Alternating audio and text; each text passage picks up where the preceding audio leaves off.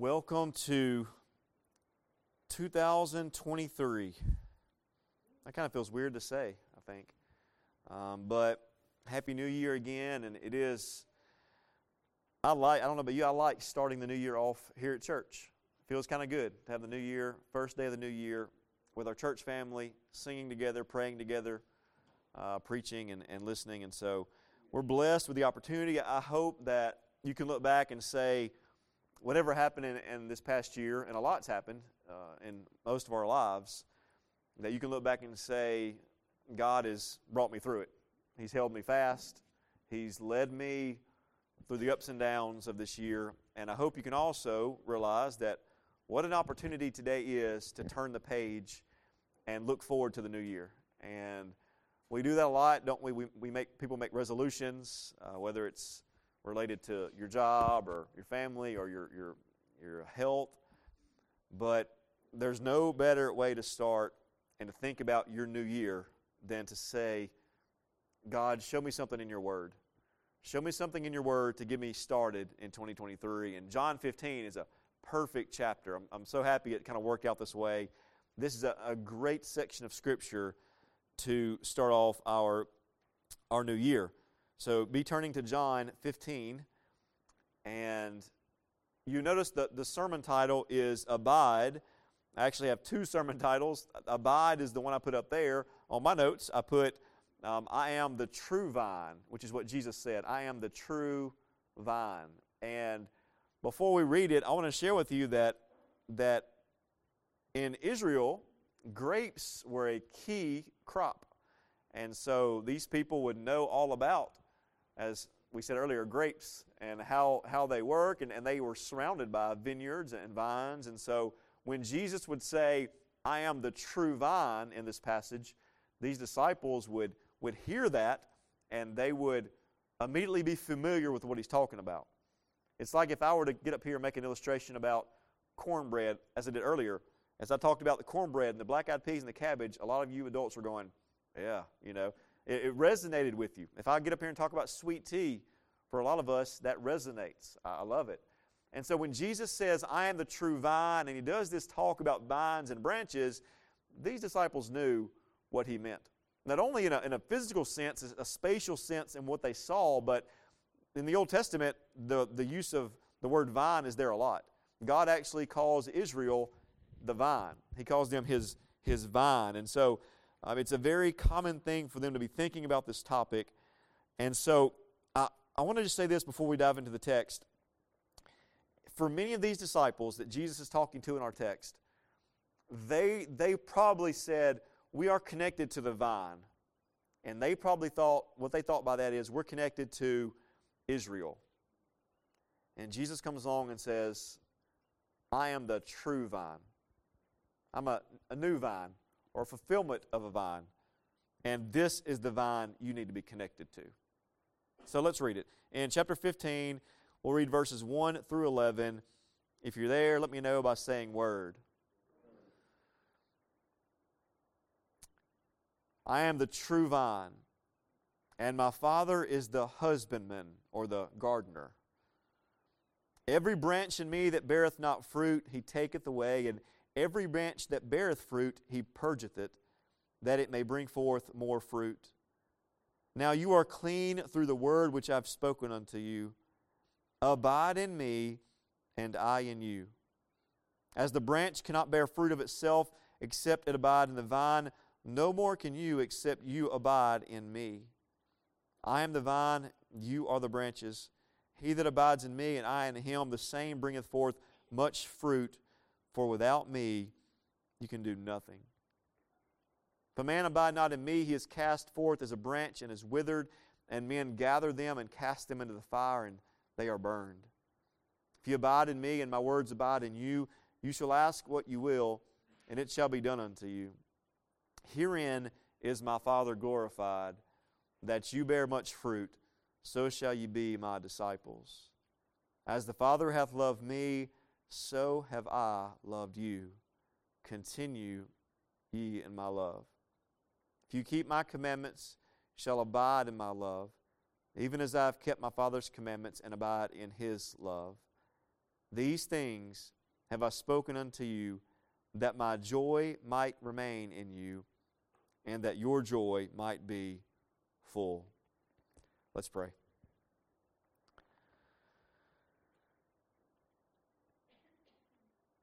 Father, at this time we ask that you help us to clearly hear what you would say through the Scripture.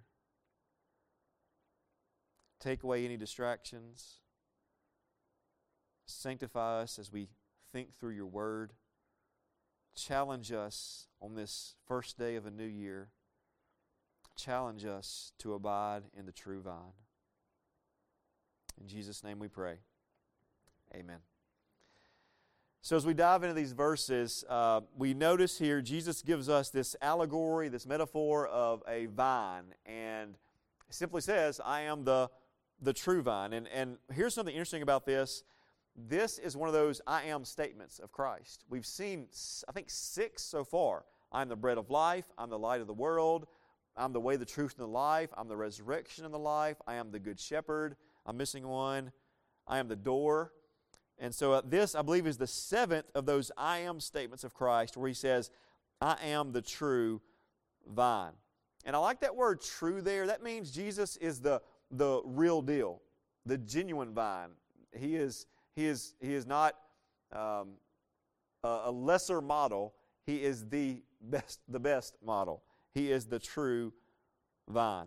And he says here that his father is the husbandman, his father is the gardener. And so as we dive into this illustration or this allegory, we're going to see that, that God the Father is working as a gardener would or a vine dresser would with the true vine Christ and the branches, which is people, like the disciples and us. So we have God, the, the gardener, we have Jesus, the true vine, and we have people, which are the branches. Verse 2. In verse 2, he introduces us to two types of branches there's the fruitless and the fruitful. He says, Every branch in me that beareth not fruit is taken away. Every branch that bears fruit is purged, that it may bring forth more fruit. So notice here two types of branches the fruitless and the fruitful. Now, this I think makes sense to everybody, to everyone. A branch in this setting is meant to produce fruit. And if it doesn't produce fruit, what good is it? And so Jesus says, and, and I can just, we can just imagine this farmer or gardener walking through his vineyard, and he looks around and he sees some branches that are not producing fruit, and it says here, he cuts them down. And he gathers up the fruitless branches and he casts them away. It's going to go in more detail in, in, a few verses, but for now, that's what he says. He takes it and he ca- takes it away, casts it away. The fruitless branch is discarded as worthless. But then look at the fruitful branch. If you think about the gardener walking through the vineyard and he sees a branch that is fruitful, he's happy that it's fruitful, but notice that the gardener doesn't just leave that fruitful branch alone. What's it say in the scripture verse 2? He he prunes it, He purges it. One, one translation there could be that He cleans it. And so the idea here is that the gardener sees that branch that is producing fruit, and he doesn't just leave it alone. He continues to, to purge it and uh, prune it and cleanse it so that it can produce more fruit. And so I ask you, church, even now, what kind of branch are you? What kind of branch have you been the past year? A fruitful or a fruitless branch? And how do we know? How do I know if I'm a fruitful branch? Well, what, what does the New Testament tell us about fruit when it comes to the Christian life? I, I would, I would summarize it like this repentance toward God, faith in Jesus, and holiness of conduct and life is fruit. How about the fruit of the Spirit? love, joy, peace, patience, kindness, goodness, gentleness, and self control? Do I have a desire for the things of God, a love for God, a love for His people?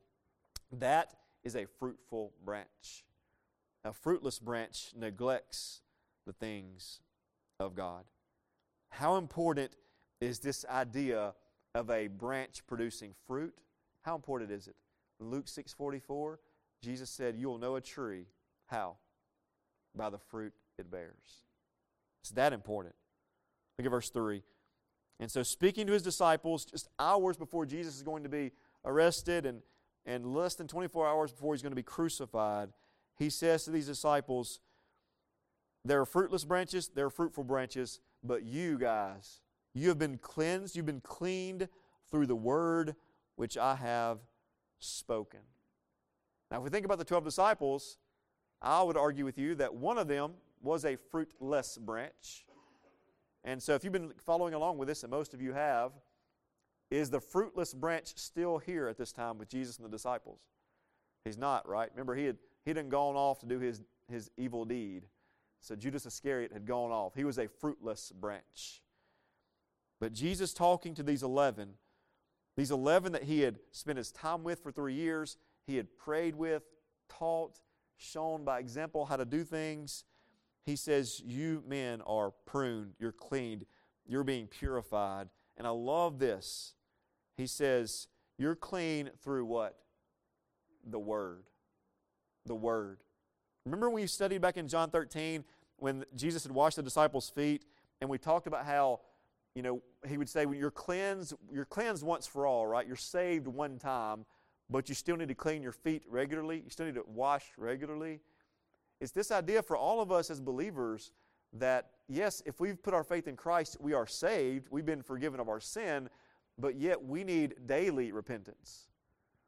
I would, I would say, I don't know, some of you guys might would agree with this. For many of us, having a confession of sin time in our service is a little different. It might feel a little odd to some people. But I would also argue we need not only every Sunday to confess our sin, but every single day. And we need to be in the Word every single day. Ephesians 5.26 says that God would sanctify the church, having cleansed her by the washing of water with His Word. And then we're going to get over in John 17 here in a, a couple months maybe, and Jesus is going to say this, Father, Sanctify them by the truth. Your word is the truth. We need to be cleansed. Jesus said to these disciples, You're being, you have been pruned, cleaned, purified by the words I've shared with you. In church, we need that same cleansing, and we only get it through the word. Look at verse 4. So he says, and he introduces us to a word here. Love this, love this word. Abide in me, and I in you. As the branch cannot bear fruit of itself except it abide in the vine, no more can you except you abide in me. What is the secret to a branch producing good fruit? The secret is this it must stay connected to the vine. If the branch is taken away from the vine, it's dead, it's not going to produce fruit. So, what's the secret to a Christian producing, or person producing good fruit, we must stay connected to the vine. We have to if we're going to produce godly fruit. This word abide, by the way, it means to stay, it means to remain, it means to stay steady, to, to hold your position. It means to be resting on Christ, anchored to Him, fixed in Him, drawing from Him, and continually connected to Him. And I think Jesus is saying here to these men, these disciples, if you're going to produce the fruit that I've called you to produce, which is repentance and faith and a holy life, if you're going to produce these things, you must remain in me. Now, think about this.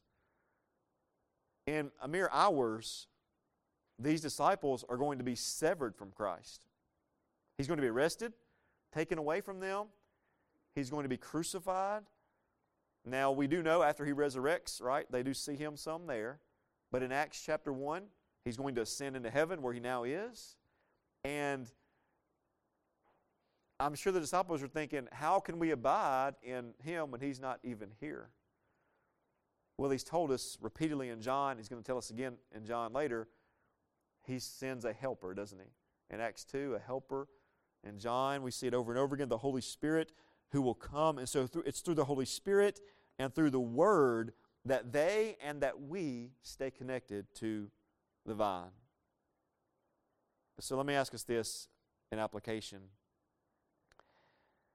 How many of us in 2022 tried to live life apart from the true vine? How many of us try to do things on our own apart from walking with the Lord? And if we did, did we succeed?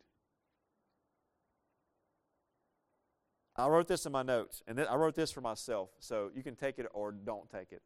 I wrote this: "Who do I think I am?" Question mark, and I meant it kind of smart toward myself. Who do I think I am to try to preach or sing or pray or live apart from Christ? I mean, think about it. We need strength and wisdom, spirituality, grace and who do I think I am that I'm going to get strength and wisdom and spirituality and grace on my own?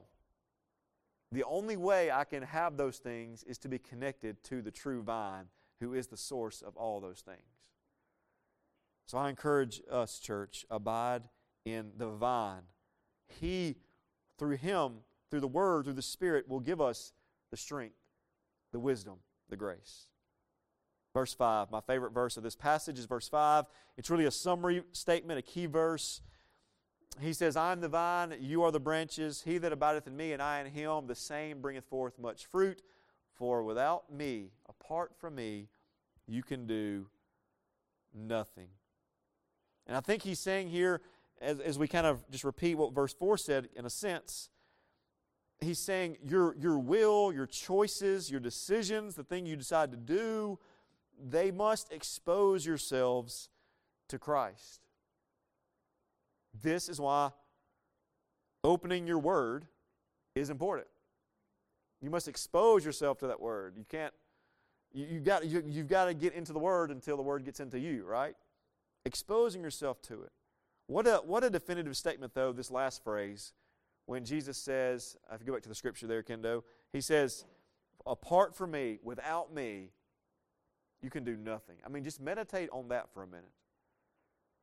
Now, we can still do things, we can still live and breathe and move around, but can we truly do anything good? Can we truly do anything spiritual? Can we truly do anything that's God honoring apart from Him? I would say no. He gives us the strength, He gives us the grace, He gives us the wisdom. This is a definitive statement for these disciples and for us to understand we are spiritually helpless apart from Jesus. This is a definitive statement that you and I can do nothing on our own. And I think we would all amen that and all say, you know what? That's right. People need the Lord. I need the Lord. But do my actions reflect that? Again, looking at that verse, I'm the true vine, you are the branches.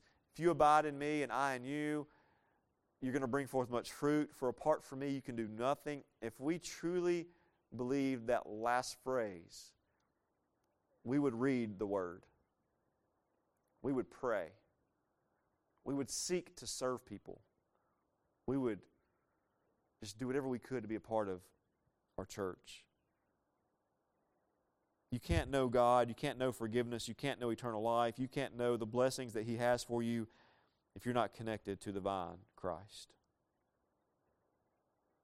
I wrote this again to myself, and y'all can take it. Do you really believe, verse 5, dot, dot, dot, then live like it?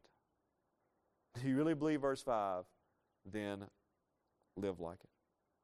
Let me give you one way to help you. Um, I've used this illustration before. I'm not sure what pastor even did this, but there was a pastor in Chicago and he went to a church, uh, uh a, a, not a church member, a citizen's house who would not come to his church.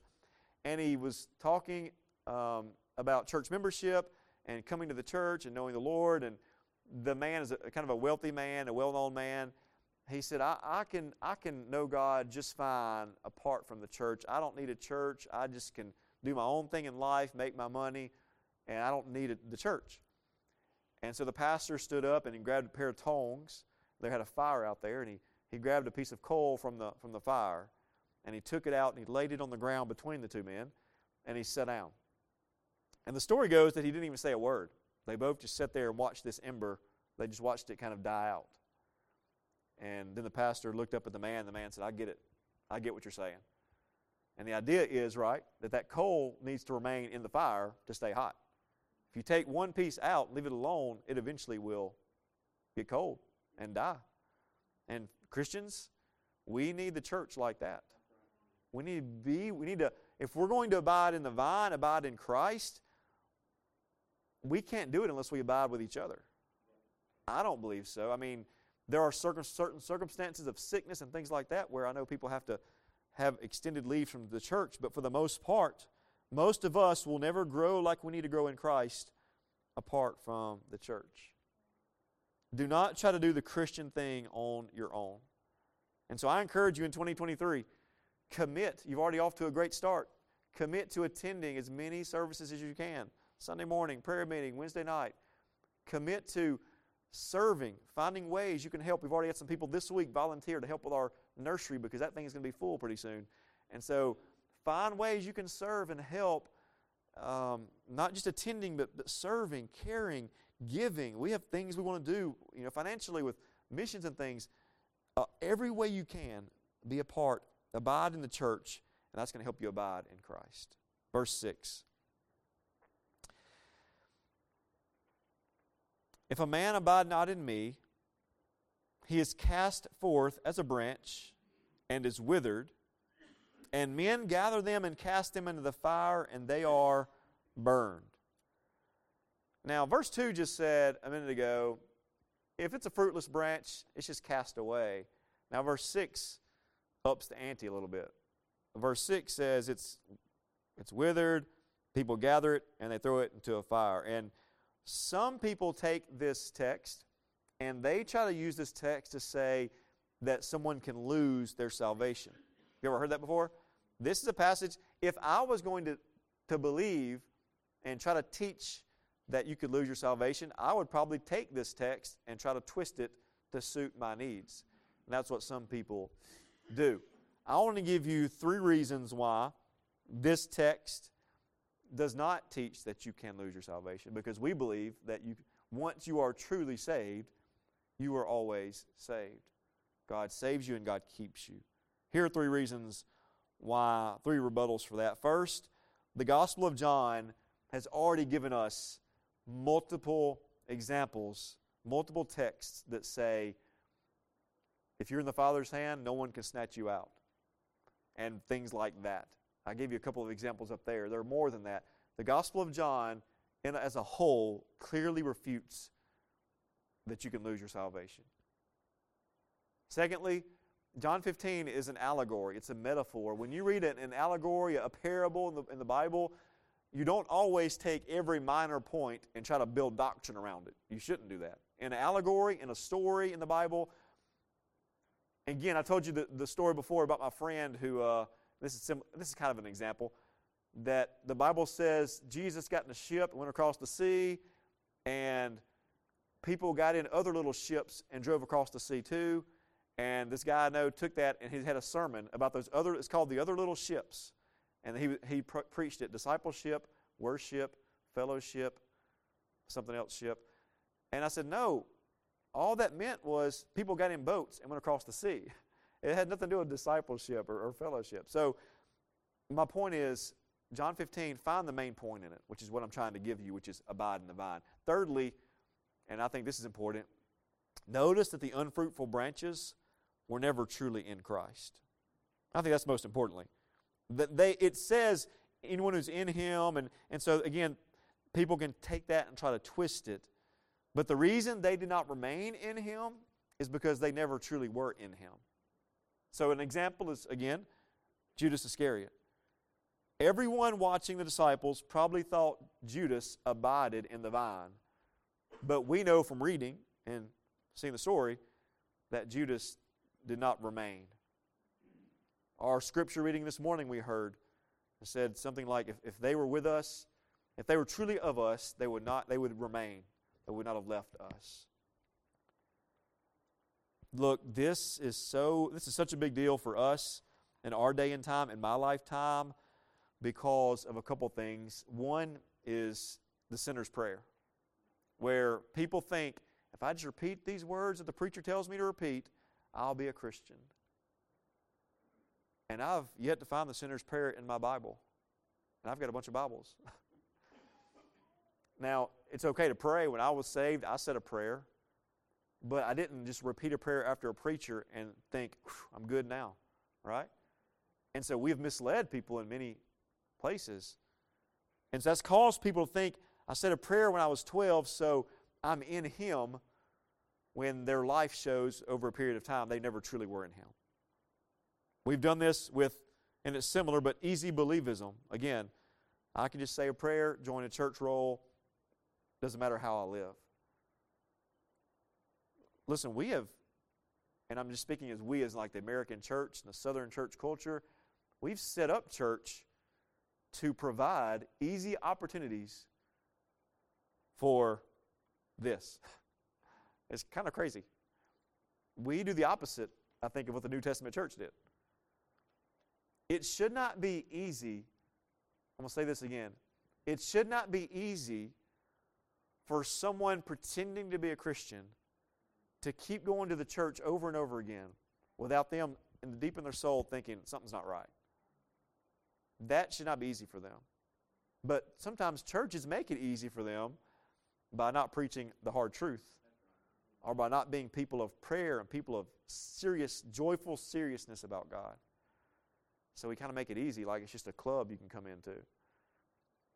So I hope and pray we won't do that. I hope and pray that we will strive for true salvation and, and, and promoting true salvation and knowing that you cannot lose it. But it would be a terrible thing. It would be a terrible thing to think you're connected to the true vine and one day realize you're not. Remember Matthew chapter 7? Matthew 7 Not everyone who says to me, Lord, Lord, will enter the kingdom of heaven. Jesus says one day will come when people will say, Lord, I did all these things in your name, and he will say, Depart from me. Make sure this morning that you're connected to the true vine through faith and repentance. My sermon in a sentence um, comes from these first six verses. If you're taking notes, I would jot this down. Abiding in Christ leads to fruitful living. You will not truly be fruitful in your life for Christ apart from abiding in Him, and you will not produce true fruit apart from Him. Verse 7 If you abide in me and my words abide in you, ask whatever you wish, and it will be done for you. Does this verse mean that I can that prayer is like a magic is magic? I can say whatever I want to say and it's going to happen. Well, you know that's not right, right? I can't just pray anything and it's going to happen. I can't say, Lord, give me hair, and then boom, it's there. If I could, I'd have done done that, right? For sure. That's not how it works, right? We know that. So that's obviously not what Jesus means. But he says, if you're in me, if you're connected to me, if you're connected to the vine, the source of spiritual strength, the source of spiritual wisdom, the source of spiritual power, if you're connected to me and my words are in you and you ask it, I can grant your prayer. I can answer that prayer. And so if I say, I need wisdom for some decision in my life, well, if I'm connected to Him, I'm more likely to get that from Him. I need strength to handle this situation in my life. Well, if I'm connected to the vine, I'm more likely to get that strength from the vine. So you see the importance here of, of abiding. I want to give you a prayer that every time you pray it, God can answer it. You ready? If you abide in him. Our Father who art in heaven, hallowed be thy name. Will God answer that part of that prayer? Hallowed be thy name. Will he cause his name to be worshiped and praised? Yeah. Thy will be done on earth as it is in heaven. Will God answer that? Will God make that come to be? Give us this day our daily bread. Does God provide for his people? Forgive us our trespasses as we, let me stop there. Does God forgive us our trespasses? As we forgive those who trespass against us. Lead us not into temptation. Now, we have temptation, but He's made a way for us to overcome it, hasn't He? Deliver us from all evil. Deliver us from evil. Now, we still are, have evil around us, but God can and does deliver us. There's a prayer. Take a prayer from the Bible and pray it. Abide in Him. So, my truth here, this next truth, I have four very quick ones. The first one is abiding in Christ leads to fruitful praying. Abiding in Christ leads to fruitful praying. Any of us in this room, even from the smallest child, could word a prayer, right? Anybody. Even if you don't want to do it in front of other people, I get that. But you in your in your room, on your bed at night, even the smallest child in here can say a prayer. Any of us can. And some of us can even stand up in the church and make it sound good. But only someone who is truly abiding in Christ can receive the strength and the power and the wisdom from Christ in prayer. We can't have a prayer that's just word, right? We need the heart and the connection to, to Christ. There was a man in the 1500s, he was a Presbyterian named John Knox. And Knox was known as a man of prayer. And the queen of that day said this. Now think about this. She said, I fear the prayers of John Knox more than an army of 20,000 men. I don't know anybody that prays like that. I'm more scared of the 20,000 men army, you know. But that should be an encouragement that, man, I need to be more about prayer in my life. And the reason John Knox could pray like that, that's the praying of a, a man who is abiding in Christ. It's written in another place in James chapter 5 the effectual, fervent prayer of a righteous man avails much. Spurgeon said about this verse prayer comes spontaneously from those who abide in Christ. It is the natural outgushing of a soul in communion with Jesus. If we are abiding in Christ, we will be praying. Maybe not out loud in church, but we'll be praying to Him. J.C. Ryle said, Why is there so little power of prayer like this in our own time? Simply put, there is so little communion with Christ. Men do not abide in Christ, and therefore they pray in vain. Christ's words do not abide in them as their standard of practice, and therefore their prayers seem not to be heard.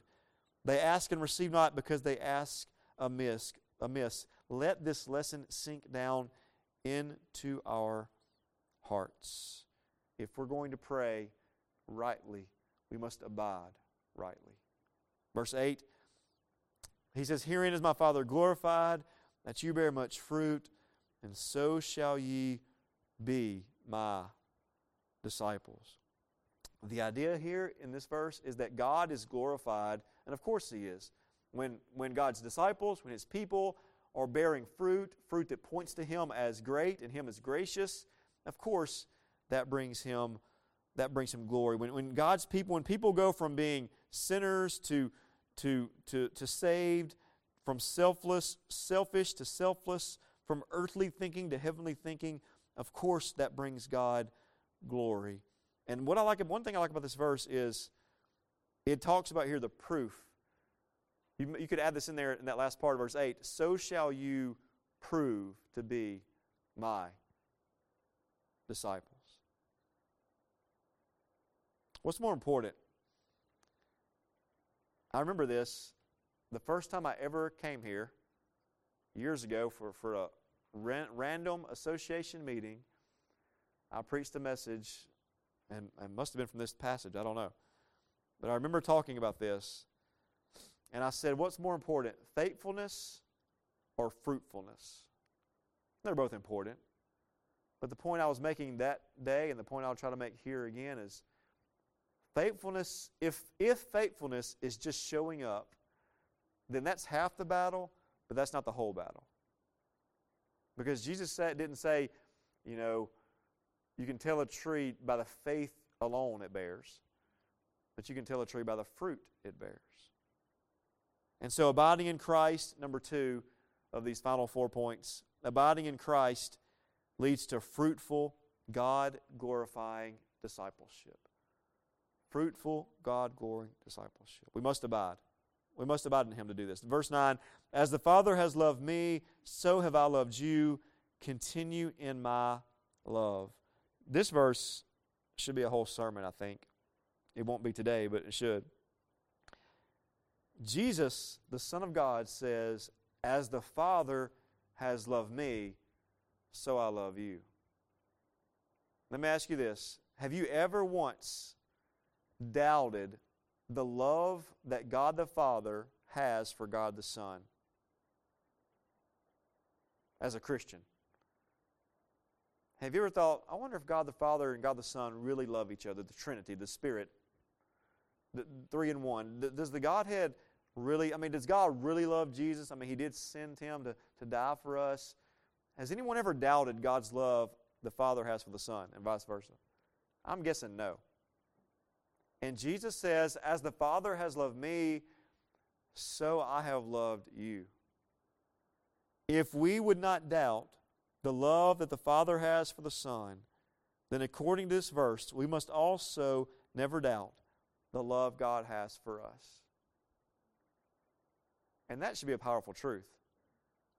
Because we are weak, and we're prone to wonder, we're, we're prone to worry, we're prone to stress, we're prone, some of us, to think, oh, does anybody really love me? Or, you know, some people don't like me. Does God even care about me? And Jesus says, as the Father loved me, so I love you. John Owen, one of the great Puritan writers, said the worst thing you could do, the worst thing you could ever do, is doubt the love of God for you. Don't doubt His love. He says here to continue in it, to abide in it, to remain in it.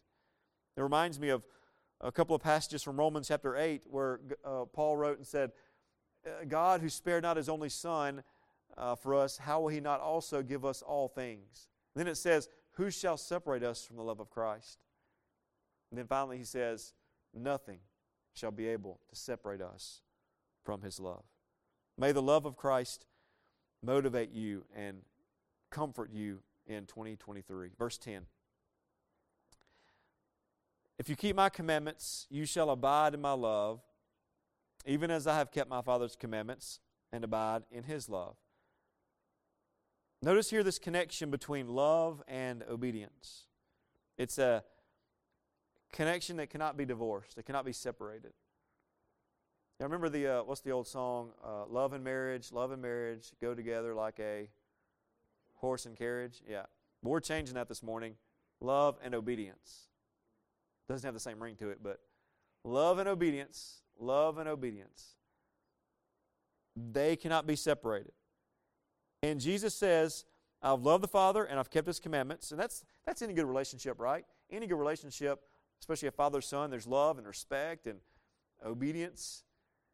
And and so we see here that we need to be about this kind of obedience. Number three, abiding in Christ leads to loving obedience.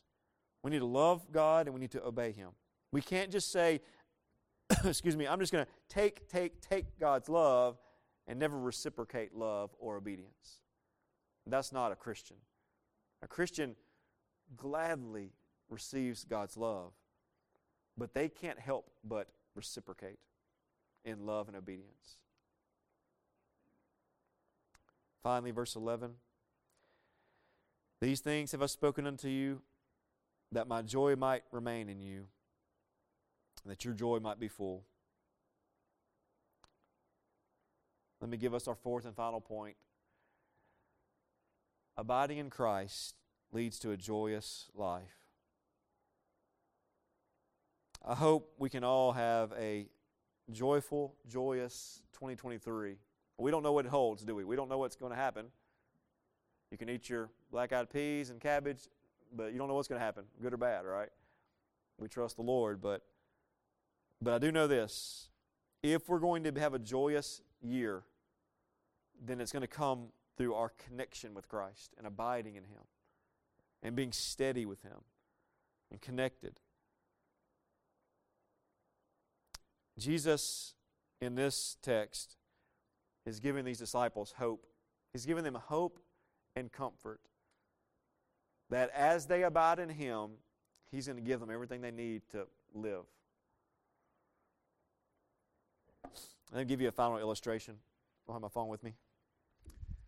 So, we stay connected to these things a lot, don't we? I mean, it's, you know, for a lot of us, it's too much. Um, and I treat my, my phone better than some family members, I think, sometimes. It's like, you know, your aunt's sick, and I'm like, oh man, I need to check on her. It's like your phone's low in battery. Where's the charger? You know, you're like, I need a charger quick. And you start around the house trying to find a charger. Why? Because when that percentage gets down to the red and like less than 10%, that's when my anxiety kicks in. I got to get a charger. I got to get the power back in here. I got to be able to use it again, right? If, if something happens to your phone, we, we rush to the Apple store like we're in an ambulance, driving to the Apple store. We, want, we know to use it, to be connected, right? we got to have that power. And so the illustration is if you want a joyous, joyful life, you can't let your battery run down to 5%, your life battery. You've got to stay connected. And I want to say it this way there are some of us who we might start today, January 1, 2023, with a full battery of, of Christian life. But as the days and the weeks go on, we just get it gets tough. And we let our battery begin to drain and drain and drain. And if you get down to 1%, it's going to take a while to, it could take a while to charge that battery back up. My point is this charge your battery regularly. Stay connected to Christ daily through His Word, through prayer, and through the church. Look, Jesus has talked about Him being the shepherd and us the sheep. And a good shepherd cares for the sheep, but the sheep can sometimes wander off and hang out. He's talked about, you know, God's talked about Him being the father and us being the children. And there's a connection there, but also children kind of kind of go off and do their own thing. But when Jesus says, I'm the true vine and you are the branches, this might be the most emphatic illustration of our need and dependence upon Him constantly. A sheep can wander off, a child can go away for a while.